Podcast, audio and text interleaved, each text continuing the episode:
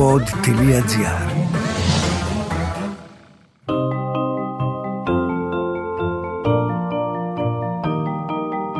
Τι κάνουν οι συγγραφείς όταν δεν γράφουν βιβλία, πού συναντούν τους ήρωές τους; Ο Βενιαμίν Φραγκλίνος είχε πει πως ο συγγραφέας είτε γράφει κάτι που αξίζει να διαβαστεί, είτε κάνει κάτι που αξίζει να γραφτεί.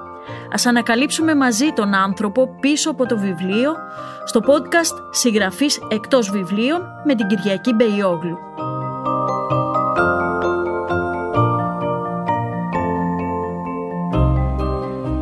Γεια σας. Στο τραπέζι των podcast σήμερα νομίζω ότι είναι μια συγγραφέας που έχω συνομιλήσει πολλές φορές μαζί της, αλλά δεν την έχω συναντήσει ποτέ. Δεν της έχω μιλήσει ποτέ στο τηλέφωνο, δεν την έχω δει σε κάποια κοινωνική εκδήλωση, αντιθέτως την έχω μόνο διαβάσει. Αλλά με έναν τρόπο λέει πράγματα που θα ήθελα πολύ να πω κι εγώ. Είναι η Έρση Σωτηροπούλου. Καλώς ήρθατε. Καλησπέρα.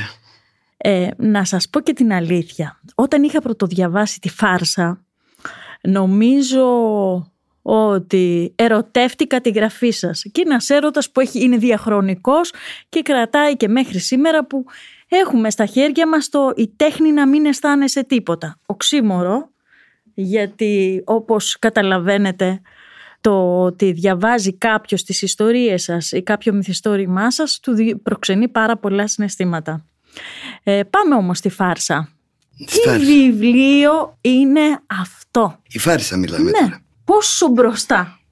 Ναι, γιατί αν πότε ήταν; Ε, κυκλοφόρησε το 1982. Ναι. Είναι μια μεγάλη ανατροπή από τη μεριά τη γυναικεία, αλλά με χιούμορ, με κατά κάποιο τρόπο με ένα σαρκασμό αλλά δημιουργικό σαρκασμό και αρκετή τρέλα και παλαβομάρα όλου αυτού του στον φόδους ανδρικού ανδρίκελου που ακόμα και συμπαθητικοί και εγωιτευτικοί άντρες δεν μπορούν να απαλλαγούν. Πολύ σωστά. Αυτές οι πανέξυπνες... Και άντρες που ερωτευόμαστε. Αλλά Βέβαια. το έχουν αυτό το σύνδρομο, υπάρχει. Αυτές οι πανέξυπνες κοπέλες λοιπόν που σε αυτά τα τηλεφωνήματά του.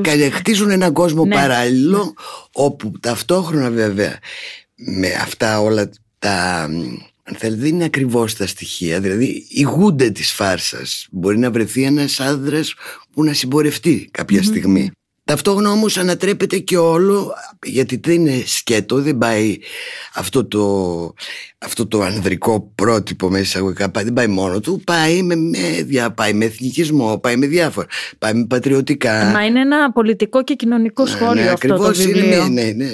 Τότε ήταν βέβαια άλλα τα, τα τρέχοντα ζητήματα, αν και νομίζω πολλά από αυτά ισχύουν ακόμη και σήμερα. Α, ε, σίγουρα.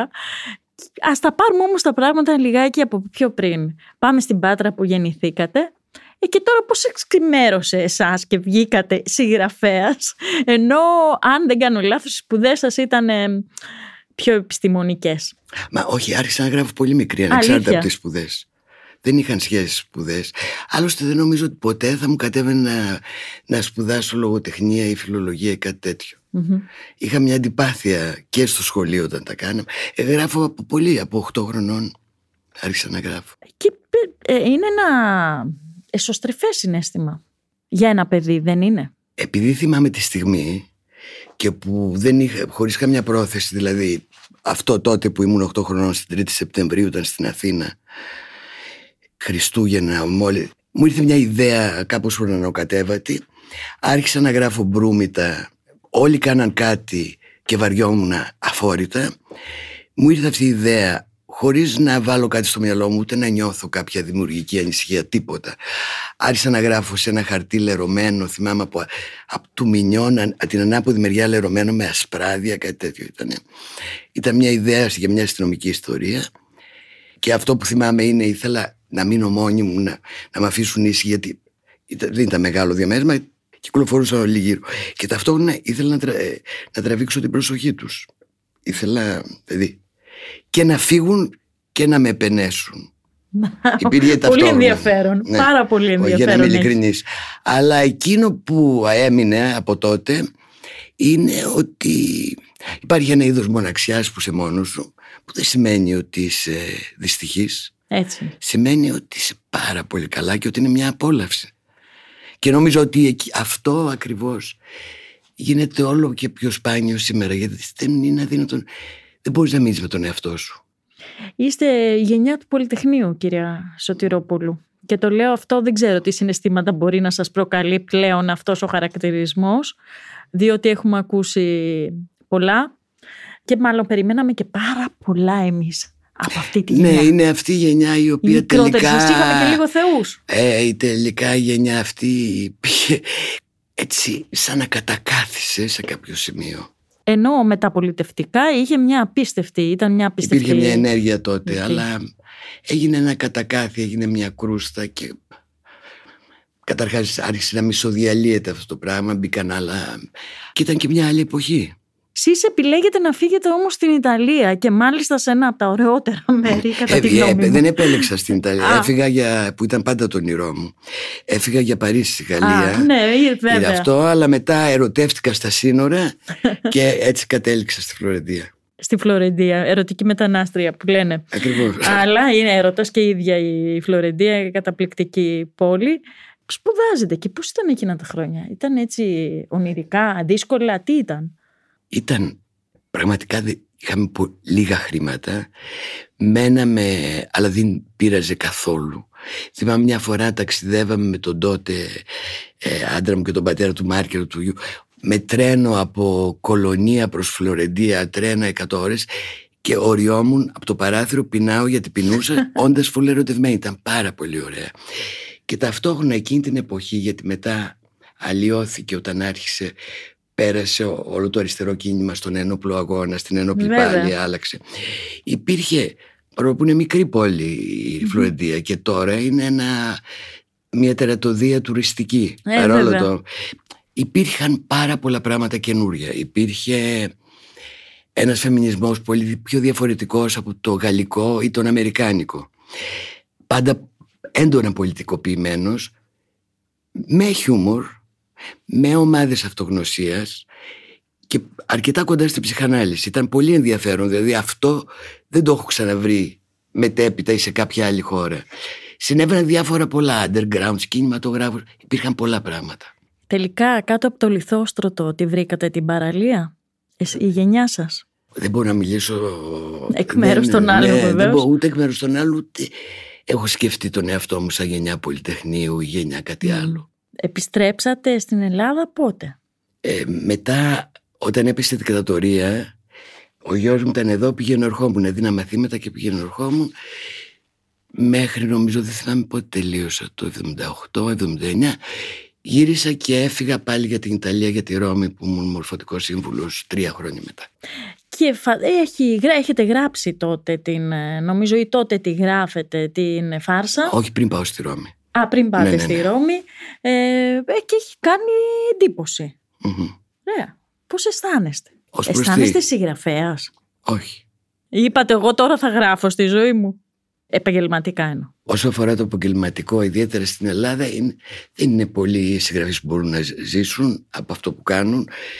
Ούτε, και βέβαια δεν είμαι ανάμεσα σε αυτούς, ούτε όμως σαν στάτους κοινωνικό συγγραφέας είναι κάτι που ναι. Λέω, άμα σε χρειάζομαι, σου λένε γράψε κάτι εκεί. Με, με, μετά. Αλήθεια είναι ναι, αυτό. Ναι, έτσι δεν είναι. Πάει. Ναι. Ε, στα υπόλοιπα αντικής κάπως. Η Ελλάδα αλλάζει με ταχύτατους ρυθμούς σε κάποια πράγματα τουλάχιστον και στα βιβλία σας αποτυπώνεται έκδηλα αυτό, αυτή η μεταμόρφωση που πατά γερά σε, κάποια, σε κάποιες ρίζες κουλτούρας και αλλά βλέπει και με τα μάτια λίγο προς τα έξω.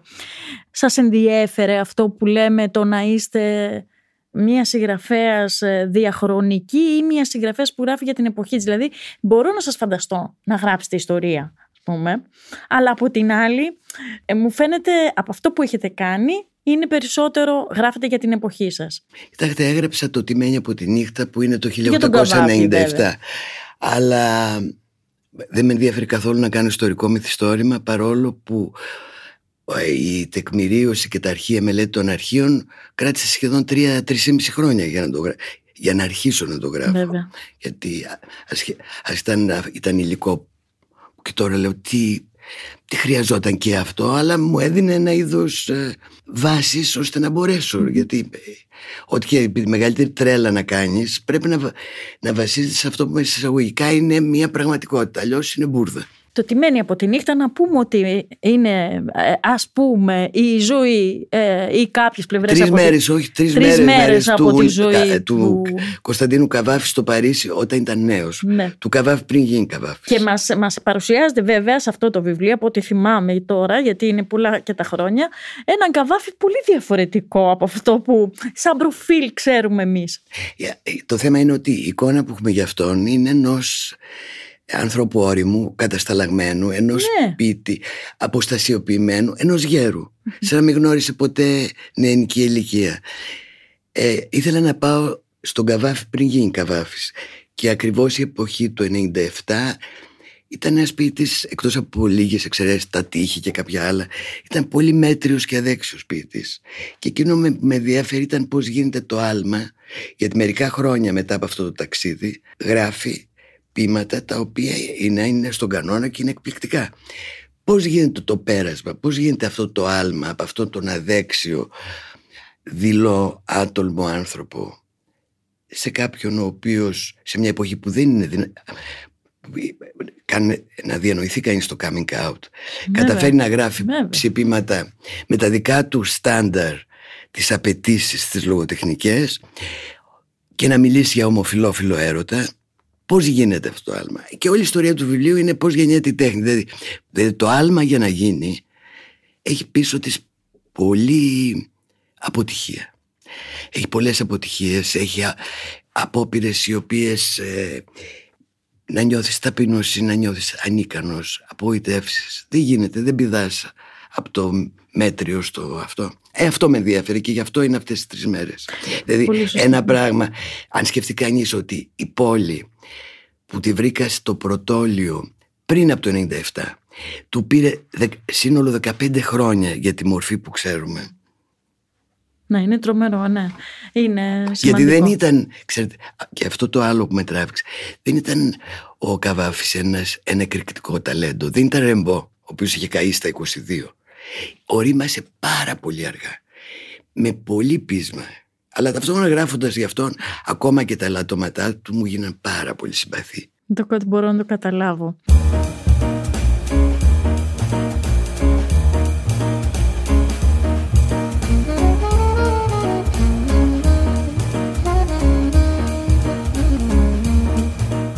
Ακολουθούν πολλά και προηγούνται πολλά βιβλία που έτσι είναι πολύ μ, αγαπητά στο ελληνικό κοινό. Το ελληνικό κοινό σας αγαπάει, σας παρακολουθεί και φτάνουμε σε ένα βιβλίο, το περνάω λίγο γρήγορα τώρα, Μμμ. στο Zig Zag στις Νερατζιές, το οποίο πραγματικά ε, μας την κάνατε, μας την κάνατε κάπως αλλιώς, Γιατί; διαφορετικά. Μας εξέπληξε, φυσικά ήταν ένα καταπληκτικό βιβλίο, πήρε και το βραβείο, είναι μ, α, από τα, νομίζω από τα βιβλία που δεν ξέρω αν συμφωνείτε, ε, το λέω με την καλή έννοια, θα μείνουν κλασικά στη νέα ελληνική λογοτεχνία. Και εκεί βλέπετε, ασχολείστε με, το, με, με τις μικρότερες ηλικίες. Τα αγαπάτε αυτά τα παιδιά. Α, πολύ. Εκείνη, εκεί ήταν και το πέρασμα του αιώνα τότε. Ναι. Είναι εκείνη και είναι και το μετεχμιακό της Ελλάδας η οποία εξακολουθεί να έχει αυτό το δέσιμο του χώρου. Είναι ένα ζυγζάκ ανάμεσα στα πρόσωπα που ο συγγραφέας έχει εξαφανιστεί και ο καθένας βγαίνει σαν να βγαίνει στη σκηνή και μιλάει ο καθένας για τον εαυτό του και ανάμεσα στην πόλη και το χωριό, την πόλη το χωριό. Βέβαια. Αυτό το βιβλίο πήρε και πολλές έτσι, ε, κρίθηκε και τολμηρό.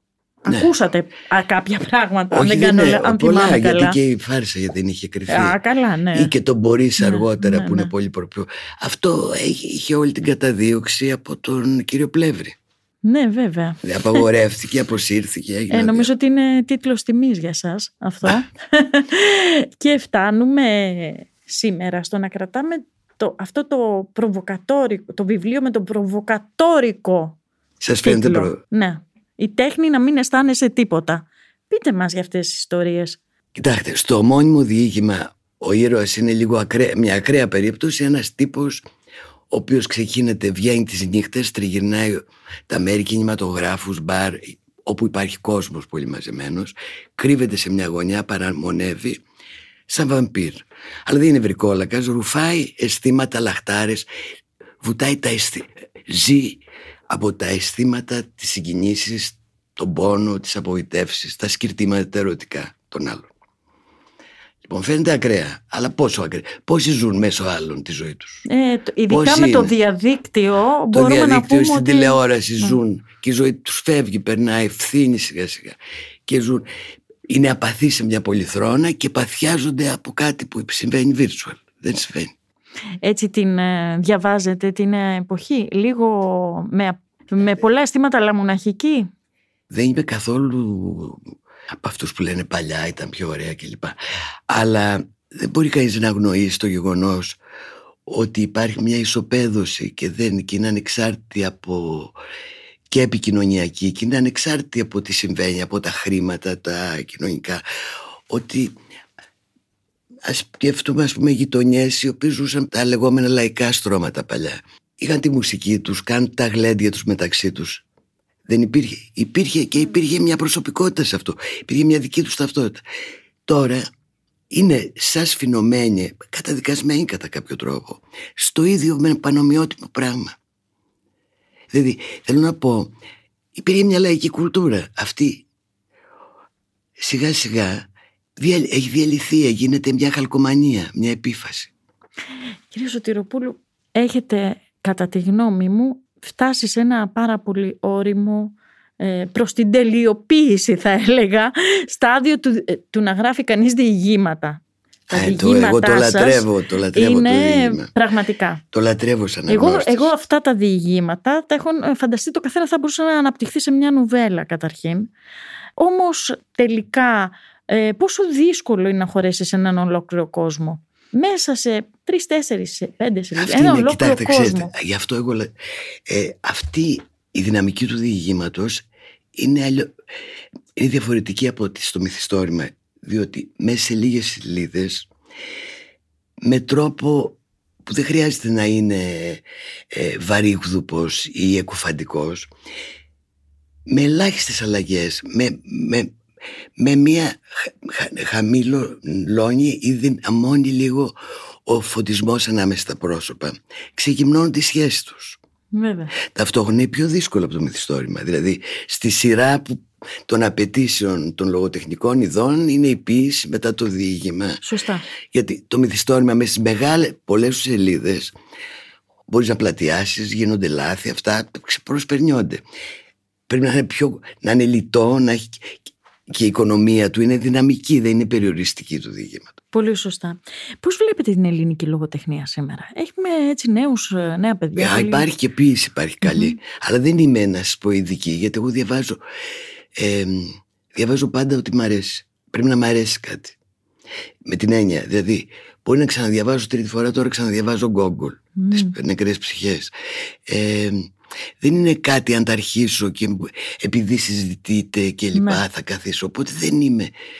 Διάβαζα τώρα του Ιγνάτη Χουβαρδά και ξανά τον τίτλο από τη Βόρεια Ελλάδα ενός παιδιού που δεν ξέρω που. Α, ναι, ένα, ένα βιβλιαράκι, νομίζω μικρό που έχει γράψει. Ναι, ναι, ναι. δεν το θυμάμαι. Όχι, το, ένα τελευταίο τώρα. Ναι, ναι, όχι ναι, παλιά.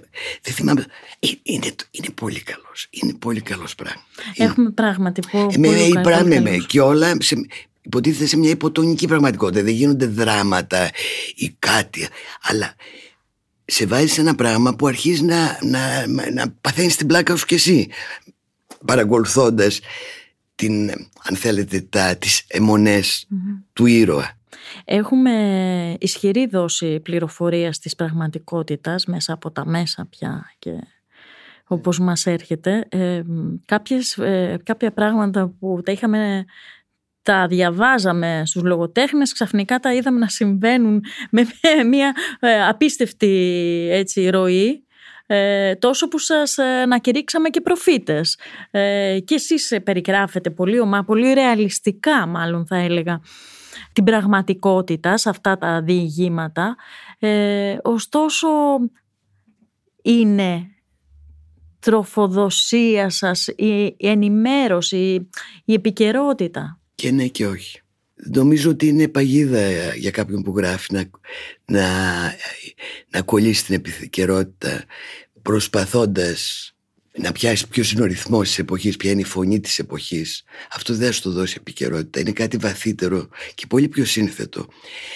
Και ταυτόχρονα συμβαίνει και κάτι άλλο που έχει ενδιαφέρον και, είναι, και επιβεβαιώνει αυτό που διαισθάνομαι εγώ της παγίδας είναι ότι αυτό που λέμε ο παλμός της εποχής σήμερα είναι όπως η αρχή της απροσδιοριστίας του Χάιζεμπεργκ. Ναι, Όσο το, τα παρατηρείς το αλλάζεις εσύ ο ίδιος. Βέβαια, έχετε απόλυτο. Χρειάζεται μια απόσταση και μια χρονική απόσταση, αλλιώς βλέπεις τη μύτη σου. Ναι, ισχύει, ισχύει. Παρακολουθείτε, ε, ανήκετε σε μια γενιά, θα το ξαναπώ πάλι, ε, ε τουλάχιστον, πολυ... όχι του πολυδεχνείου, αλλά σε μια γενιά γυναικών που όσο να πεις βρήκαμε εμείς έναν ανοιχτό δρόμο. Φωνάξατε αρκετά. Κάποιες για πράγματα τα οποία βλέπουμε να συμβαίνουν σήμερα ξανά και ξανά και είναι σαν να δίνουμε μια καινούρια μάχη. Λοιπόν, μετά από εκείνα τα φοιτητικά σας χρόνια τέλος πάντων, η, ε, ε, πώς βλέπετε τη, τη σημερινή κατάσταση όπου νιώθουμε ότι έχουμε ένα φοβερό πισωγύρισμα. Συμβαίνει την, όντως. Ε, την ε, γυναικεία κατάσταση. Ναι, ναι. Εγώ νομίζω ότι η ισότητα εξακολουθεί παρά όσα έχουν γίνει να, να αποτελεί ζητούμενο. Ναι και ιδιαίτερα, ιδιαίτερη υφή, οι φωνές των παλιών φεμινιστριών και μιλάω και παλιότερα από την εποχή τη δική μου έχουν ξεχαστεί και θα ήταν σημαντικό. Δεν είμαι πολύ, δεν με συγκινούν όλες οι φεμινιστικές σπουδές ναι. και τα τζέντερ στο πανεπιστήμιο θα πρέπει να κατέβει πάλι στους δρόμους. Κανέναν αυτό. Δηλαδή αν με πεις σε μένα συγγράφησα ή οτιδήποτε μου είναι κακό ήχο πες με και πίθηκο. Δεν με ενοχλεί καθόλου ό,τι και να με πεις. Δεν με ενδιαφέρει αυτό το πράγμα δεν με αγγίζει. Αν τόσα χρόνια χρησιμοποιεί το ο ανδρικός προσδιορισμός και υποτίθεται απορροφούσε και τις γυναίκες αυτό είναι το λιγότερο αν ε, σας προκαλούσα τώρα να σκεφτείτε την ιστορία μιας γυναίκας που θα θέλατε να γράψετε, όχι απαραίτητα γνωστής, αλλά μιας γυναίκας, ποια θα ήταν αυτή; Θα ήταν μια γυναίκα, μια γυναίκα κανονική, καθημερινή. Μια γυναίκα η οποία προσπαθεί να ισορροπήσει. Να κρατήσει μια ισορροπία και η οποία μπορεί να μην έχει πολλές δυνατότητες, αλλά καταλαβαίνει ότι είναι ένα σημείο καμπής και πρέπει κάπως να βρει μια δύναμη να πατήσει, αλλά χωρίς να είναι σίγουρο. Αλλά που να... μια γυναίκα επίσημη χιούμορ. δεν μπορώ, δεν το βασικό, δεν μπορώ βαρετέτους ανθρώπους, δεν μπορώ και δεν μπορώ αυστηρούς ανθρώπους. Πολύ ωραίο αυτό που λέτε. Μια γυναίκα με χιούμορ. Το χιούμορ νομίζω ότι πράγματι λείπει και από γυναίκες και από άνδρες. Τους ψάχνουμε. Έχετε κάτι ανοιχτό πάνω στο γραφείο σας που ετοιμάζετε; Αντιμάζω κάτι εδώ και τρία χρόνια που δεν ξέρω πότε θα γίνει ένα μυθιστόρημα. Μυθιστόρημα. Ναι, αλλά είναι, έχει, έχει ξεκινήσει πριν τρία χρόνια. Ε, το περιμένουμε. και εγώ να δούμε. Κυρία Σωτηροπούλου, σας ευχαριστώ πάρα πολύ για αυτό το podcast. Ευχαριστώ και εγώ. Είστε καλά.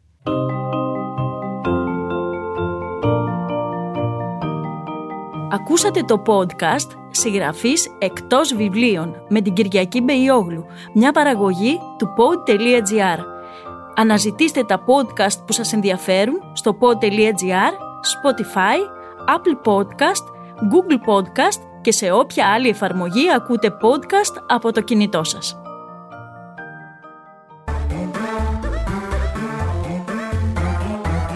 Pod.gr. Το καλό να ακούγεται.